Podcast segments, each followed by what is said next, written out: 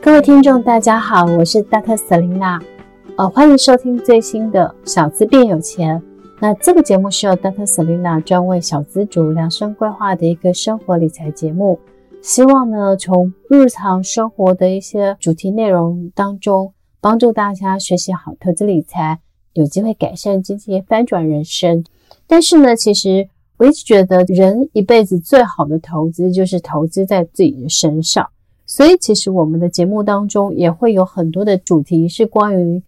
如何投资自己，然后让自己可以有更好的竞争力，然后在职场上或是在人生上有更好的一个发展。所以其实我们就是会有多元的主题跟节目这样子。那今天我们想要探讨的题目呢，就是其实也是很多人，包括我姐姐啊、我家人还有我的朋友们，其实大家都很好奇一个题目，就是你如何充分的善用时间，也就是我们今天想要分享的是小资必学的一个时间管理的黄金术的一个七秘诀，也就是说怎么样让你可以就是善用时间，然后做好时间管理这样子。那这个题目为什么我会觉得很重要呢？我小时候常常会觉得人生好像很不公平，为什么有的人啊，就是比如说像我小学的时候，我很想学钢琴，但是因为家里我妈妈自己一个人这样工作，其实很努力的才能够养活3个小孩，所以我很想学钢琴的时候，但是是学不了，因为那时候我记得学钢琴1个月800，但是我妈一个月只赚3000，所以其实学钢琴这件事情对我来讲就是不能够实现的梦想。所以但是我会看到我旁边的同学，她可能就是老师的女儿，她每天都穿得好漂亮，然后可以学钢琴啊，就是学小提琴这样子。然后我就觉得，我常去教会的时候，有时候就是会跟牧师抱怨说，我觉得上帝很不公平，为什么同样是出生为人，但是有的人是在比较好的环境当中，然后是父母的掌上明珠，但是有的人可能却连爸爸或妈妈都没有，就是很辛苦的要过日子。那牧师那时候其实跟我讲了一段很有智慧的话，他说其实那时候他说你还小，可能不明白，但他觉得上帝对每个人都有他独特的一些规划跟安排，可能当下你不明白，但是以后一定有更美好的祝福跟寓意在后面。可是牧师又说，上帝也很公平，他可能给了每个人2样一样的东西，一个就是梦想，另外一个就是时间。所以其实每一个人一天就是24小时，然后一天就是1440分钟。那你怎么样去善用这些时间，然后为你创造出你未来的一个竞争力，就是在这个20小时当中你是充分利用的时间这样子。那所以我觉得时间管理是很重要的，不管是比如说明星艺人啊，或是上班族，或是甚至是辛苦的比如说妈妈，其实大家每天都有好多事要做，要去处理，去面对。那所以其实时间管理就是每个人忙碌的现代人必备的一个技能。那怎么样让自己的时间管理变好？其实怎么大家都觉得我时间管理很好，是因为大家都觉得我的目标执行力非常非常好。比如说现在是大概是2022年的大概录音的时间是7月24号晚上，可是其实我现在最近其实都在规划的是2023年的我的梦想目标。那因为我的2022年的所有想要做的事情大概都完成了，比如说我在今年的时候让好老公 APP 改版成功，然后后来呢就是上班族财富发展学院上线。那之后我又开始去写年底的新书，是有关于可能是人生财富快速翻转的手册。然后在7月的时候，其实我一直很想要帮小资族打造的投资理财的这个记账的 APP631 也上线了。在5月的时候，小资变有钱 Podcast 其实也都上线了。所以其实我今年所设定的一些目标都实现了，所以我除了环游世界之外对，现在希望那个疫情，就是全球的疫情可以再稳一点，我就会出去了这样。那所以你就会发现我今年的目标都实现，那我开始去做未来的2023年的那个梦想目标。怎么样去做好时间管理？其实我觉得第一个前提是你要知道，就是说每一个人的时间都是一样的，所以我常常会这样去思考，就是如果别人认真努力工作1天，我偷懒了1天，其实我不是会思考说只有差1天，而是我会觉得正负差2天。所以其实对我来讲，每一天其实我都不太敢浪费。好，所以其实我觉得第一个是你要知道是每个人时间都一样，但是第二个，我觉得第二个小小的一个前提就是你要知道的，就是说你要把时间看成是珍贵的。也就是说，其实我们常常会觉得钱很珍贵，但是其实我觉得你的时间也很珍贵。所以其实我举一个例子好了，我常常看到就是有一些人呢很喜欢就是排队去买那种特价的东西，或是去排队去吃美食哦，比如说好事多开幕的时候可能免费早餐，然后就会看到那个新闻就出现说哦大排长龙，那我就心里在想说，可是你排队排了2个小时，为了吃个比如说50块的早餐，我会觉得这样子其实很不划算。所以我会一直觉得时间是你最宝贵的，所以你要把时间看作是你身上拥有的财富。那如果你浪费时间，等于你在浪费你的财富。所以我觉得这两个前提是我觉得大家要先 keep in mind 的这样子。那我觉得人在时间管理它其实是有个7个黄金的一个技巧，那我们今天就会分享一下。那第一个我觉得很重要的一个时间管理技巧就是说，你要定你明确的一个目标。我其实为什么我前面跟大家讲说我在2022年的梦想目标我都实现了，是因为我觉得梦想目标是你前进的力量。你今年要多努力，或是你今年要做多少事，其实你要前面的那个明确的目标出来。比如说你今年想要，我随便举例好了，像我今年就打算比如说把乌克丽丽学好，那我就会知道我每个礼拜要拨时间去学习。所以我觉得第一个技巧就是定明确的目标这样子。那这个明确的目标出来，比如说你有年度目标，你有每个月的目标，或是每周的工作目标，或是甚至是每天的目标，那你就会知道说你要努力，不可以浪费时间这样子。所以定明确目标我觉得是第一个黄金的技巧。第二个时间管理的黄金技巧2就是说，你要事先计划每一天。那我觉得这个观念也很重要，因为每一天都不能浪费，所以每一天过去它就不会再重来。所以事先做好每一天的计划，其实我觉得它其实是很重的。我其实就是会以年度目标、梦想目标，然后我再 break down 到每一个月，然后每一个月，比如说我假设我今年要画10张画，那我可能就一个月要画1幅，那我可能每一周可能画 0.25 幅，就是我要完成1/4这样子。那它其实就是一个很好的一个概念，就是你可以把一个大目标不会当到中目标再小目标，就是以年月周日这样子，所以日目标就会出来了。所以你要把每天要做的事情把它清楚的列出。像我自己每天都会有一个 to do list， 就是说我每天要做的事情我都会把它列下来。那我很喜欢就是用这个便条纸删去法，就是我只要完成了我就会删除，然后我每天睡觉前我就要看一下我的那个 to do list，或是我的那个笔记本，就是我有没有什么我今天想要做没有完成事项这样子。那我觉得做计划有个好处，我举例好了，我以前在做公司营运长的时候，其实因为管理的部门非常非常多，我有时候会带着计划去拜访客户。这样大家知道我以前可能一天有6-7个行程，我在做这个每天计划的时候，我会去思考就是说我客户他们 location 在哪里，所以我要怎么排会比较顺。包括我在约这些 meeting 或是这些拜访的时候，其实我是有规划一个行动路线的。比如说我的客户他们在基隆路，那我可能就会觉得说我另外一个客户可能也是在基隆路，所以我可能一个排3点，一个排5点，我就可以把那个交通时间省下来。所以我常常觉得就是说，其实你每一天做好计划，其实你是可以省掉比如说很多的通勤时间或是可以省下很多就是中间浪费的这个时间。所以为什么我可以比如说一天比人家排很多个行程，就是因为我每天的时间，包括我要去的哪里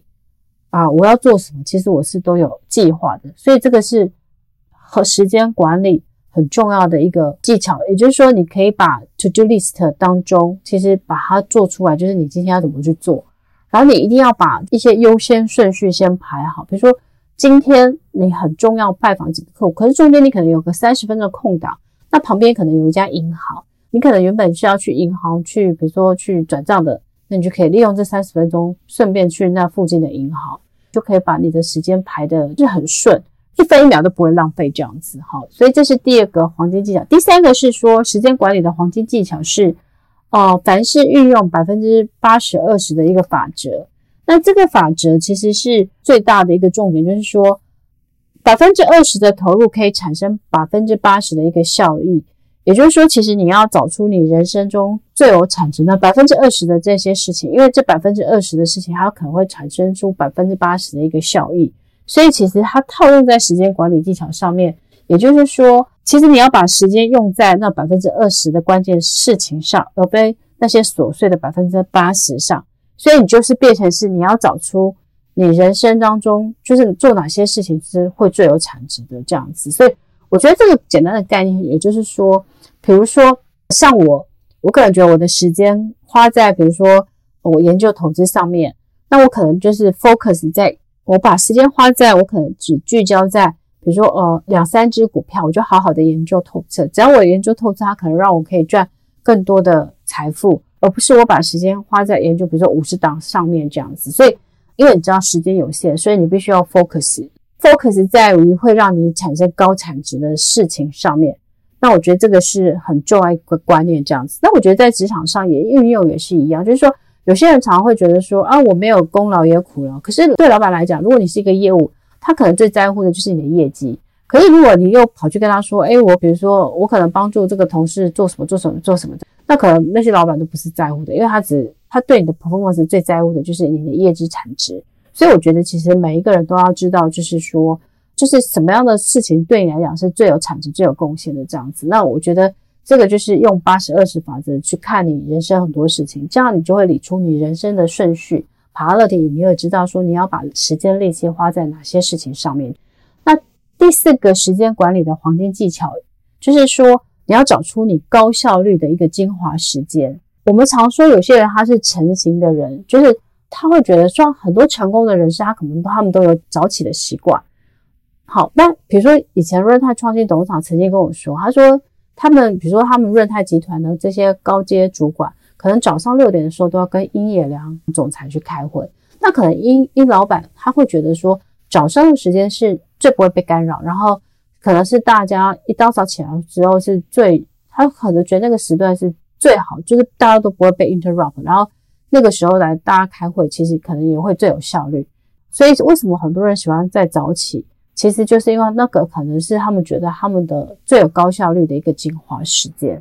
那所以其实每一个人都有一个他自己的高效率的一个精华时间，可能有人在早上，有的人在傍晚。所以其实如果你要优化你一天的生产力的时间，其实你可以用就是你最有黄金效率的就是时段来做最重要的一个事情，也就是说时间管理的一个精髓这样子。那这边提出了就是一个就是可以让你找出最高效率的时间，其实它可以有用3个行动步骤。一个是把你重要的任务尝试在1周内分配到不同的时段，比如说早上下午晚上，然后你开始去记录每天完成这些任务所花费的时间，持续1周，然后你再回顾工作状况跟比较花的时间，那你就会找出自己的高效率的一个时段。所以尽可能就是养成固定的时间做重要的事情，因为这样子让我们的大脑也会培养着这个习惯。那有时候因为其实大脑如果重新开机，比如说你这个做完然后休息一下再去跳那边，它可能也要循序渐进。所以如果你可以找到优化你每天工作的一个生产效率，那就把重要的事放在这个黄金时段，我相信你就会更有效率更有产值。所以这是提供给大家第4个方法。那第5个时间管理的一个黄金技巧的话，其实这个方法其实是也是蛮多政治人物也有用过啦。那然后所以其实这个就是番茄工作中的一个专注的执行的一个方式这样子。也就是说其实它简单是讲就是说我们想要迅速的完成工作，然后专注的是绝对不可以缺少的元素。就算你做了完美的计划，但是你执行的时候你心思不在，然后可能也很难再如期完成。所以其实番茄工作反则就是说它就是把时间比如说把一天的时间，然后它切割成一个25分钟为一个工作时间跟5分钟的休息时间，然后它还会搭配一个比如说番茄钟的一个计时器，你把你要做的事情然后用这个番茄工作法则就是切割成比如说25分钟为一个单位，然后再搭配5分钟为一个休息时间，就是你每30分钟你就是很认真工作跟休息。比如说你今天要做8件事，那你就可以可能切比如说8个番茄时钟这样子。那这个方法其实我觉得也是还蛮适合大家的，所以其实大家也可以就是用番茄工作中，然后专注的去就是用那个时段去执行每一项工作。那其实听说那个政委唐凤其实他自己也用这个番茄工作中，那其实我有时候也会用这个方法，就是我会强迫自己就是我要很专心在这25分钟完成这件事，然后剩下5分钟再去做休息。所以我觉得这个也是养成你就是妥善的切割时间跟就运用时间的一个很好的一个方式这样子。那再来看一下就是时间管理的技巧，黄金技巧6，就是要排除干扰。其实这个排除干扰也是很重要的，比如说如果你想要更加有效的运用时间，那其实你就是要学习排除干扰这样子。那你要去想的是说什么是你的干扰源。那其实我觉得现在大部分的人他的干扰源就是手机，因为有非常多的社群媒体啊， FB 啊， Instagram 啊，或是 LINE 啊，就是你每天都会好多讯息这样子，然后你有时候做着做就开始跳过去，然后跳过去看LINE 或 FB IG 的时候，你就会忘记你要做什么了。所以其实我觉得要找出你的干扰源以后，要开始去把这些干扰源先隔除。比如说像是我在写作的时候，其实我每天我都会安排我从早到晚的一些工作的时间，所以比如说我下午的时候，可能比如说我会到我们的会馆去，那我就会在阅读室，那个时候我就会把手机关静音，然后就是那个下午可能2-3个小时我都先不看，然后等到我要休息的时候，上厕所的时候我再看一下我的手机。所以其实也是就是把你的干扰源想办法把它隔除这样子。那这边也提到了一些方式，就是说大概有几个方法，就是你可以先想一想哪些是你的干扰源，然后再来是区分可避免跟不可避免，然后再安排到哪些事情是比如说像是你做一些比较琐碎的小事，比如说像是打扫啊，或是你在比如说在吃早餐的时候，那个时候就没有关系。但是如果你说你要很 focus 哦，那你可能就要安排在不容易被干扰的那个时段，好，然后让你可以 focus 在你想要做的事情上面这样子。对，所以其实我觉得这个也是很重要。那我自己讲一个例子好了，考大学联考的时候，其实我每天都很认真。那我其实我觉得其实为什么我对时间管理非常的有概念的话，就是因为我知道我要用1年的时间考上大学，我就是把1年我要看的书跟讲义，其实我就比如我要看3遍，然后我就会把每个月都安排好，然后每一周安排好，在每一天安排好，所以我每天要看的书可能就是超过13个小时，然后晚上去补习班补习，然后这样经过1个月之后，其实我那时候考第一次模拟考的时候，我就是全补习班大概200-300人吧，我就是第1名的成绩了。所以我一直觉得是说时间管理很重要，做好计划，就是有明确目标，然后做好时间管理，做好每天的计划，你按表操课，其实你会进步的非常非常快。那我后来到最后快要倒数的时候，快要大学联考的时候，可是我就开始很焦虑，我会觉得说我在家可能就会有一些干扰源，就是比如说我妈妈我姐姐这些，让我会不太容易专心。所以我后来用一个很极端的方法，就是我在大学联考考试前的大概1-2个礼拜前，我跑到了万里的一家寺庙去念书，因为我觉得这样子我就与世隔绝，我就从早到晚在庙里念书，然后没有电视啊，然后也没有朋友啊，家人都不在，我应该会可以念得很认真这样子。所以其实我就会用了一个极端的方法，就是到一个没有干扰源的地方去念书这样子齁。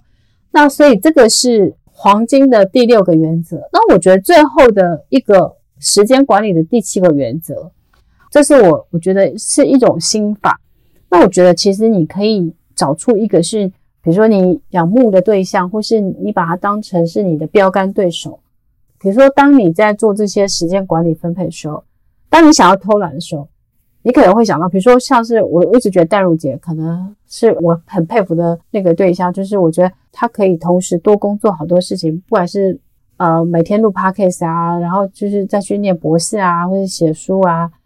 然后甚至还可以写不管是写投资理财书，或是她可以去写文学一些小说，或是她的一些散文，反正我都觉得淡如姐非常非常厉害。所以其实有时候当我很想偷懒的时候，我就想说淡如姐都那么认真了，我们怎么可以偷懒。就像是我在考大学联考的时候，其实我也会有这样子的一个状况，就是说我有时候想到说比如说我在考大学联考的时候，我心里有另外一个竞争的对手，他是我以前同学，然后我每次想要偷懒的时候，我就会想到说这个某某某他念书念1天，我偷懒1天，我们两个正负差2天，所以我就一刻都不敢休息这样子。所以我觉得你心里有一个就是你仰慕的对象，或是学习的对象，或是你竞争的对手，那你就会知道时间很可贵，因为你知道你不能偷懒这样子。那所以这是我觉得这是小资必学的一个时间管理的一个七个方法，也就是一个7个黄金的时间管理的一个技巧。那在这边提供给大家做参考，那希望这一集录完对你对时间管理会有一些帮助这样子。那最后我们再稍微提醒一下，就是说我们其实录这个 podcast 啊，小资必学其实都很希望是在每一集当中都可以让大家可以学习到就是不同的投资理财的一些观念，或是一些我老师觉得是重要的一些生活上面的一些议题，或是跟你投资自我有很重要关系的一个题目这样子。所以我们都会试着用不同单元，比如说是我们讲日币，我们也会讲说我们会试图的是说从外汇的角度，或是为什么日币一直贬的一些角度，我们也会希望是有时候从总体经济或是从国家的一些经济的考量上面，让你有一个更宏观全面的观点。所以其实老师会希望是说除了分享这个题目之外，我还希望可以用更宏观的角度让你了解是不同经济学产生的一些对于全球股汇市的一些变化的影响这样子。所以这是我们做这个节目的一个初心这样子。那也谢谢大家的一个支持所以其实我们现在在7月份，除了周周听 Podcast 周周送一个3C 旅游包之外，我们也会送一个，就是只要你听完给我们5颗星的评价，然后并留言你的一些想法或许愿的一些题目，那我们也会送一个就是老师自己还蛮喜欢的一个永丰金的一个就是黄金沐浴的香皂礼盒，我每次都会讲错那希望大家就是也给我们一些鼓励这样子。那最后呢，我们还有另外一个好康，就是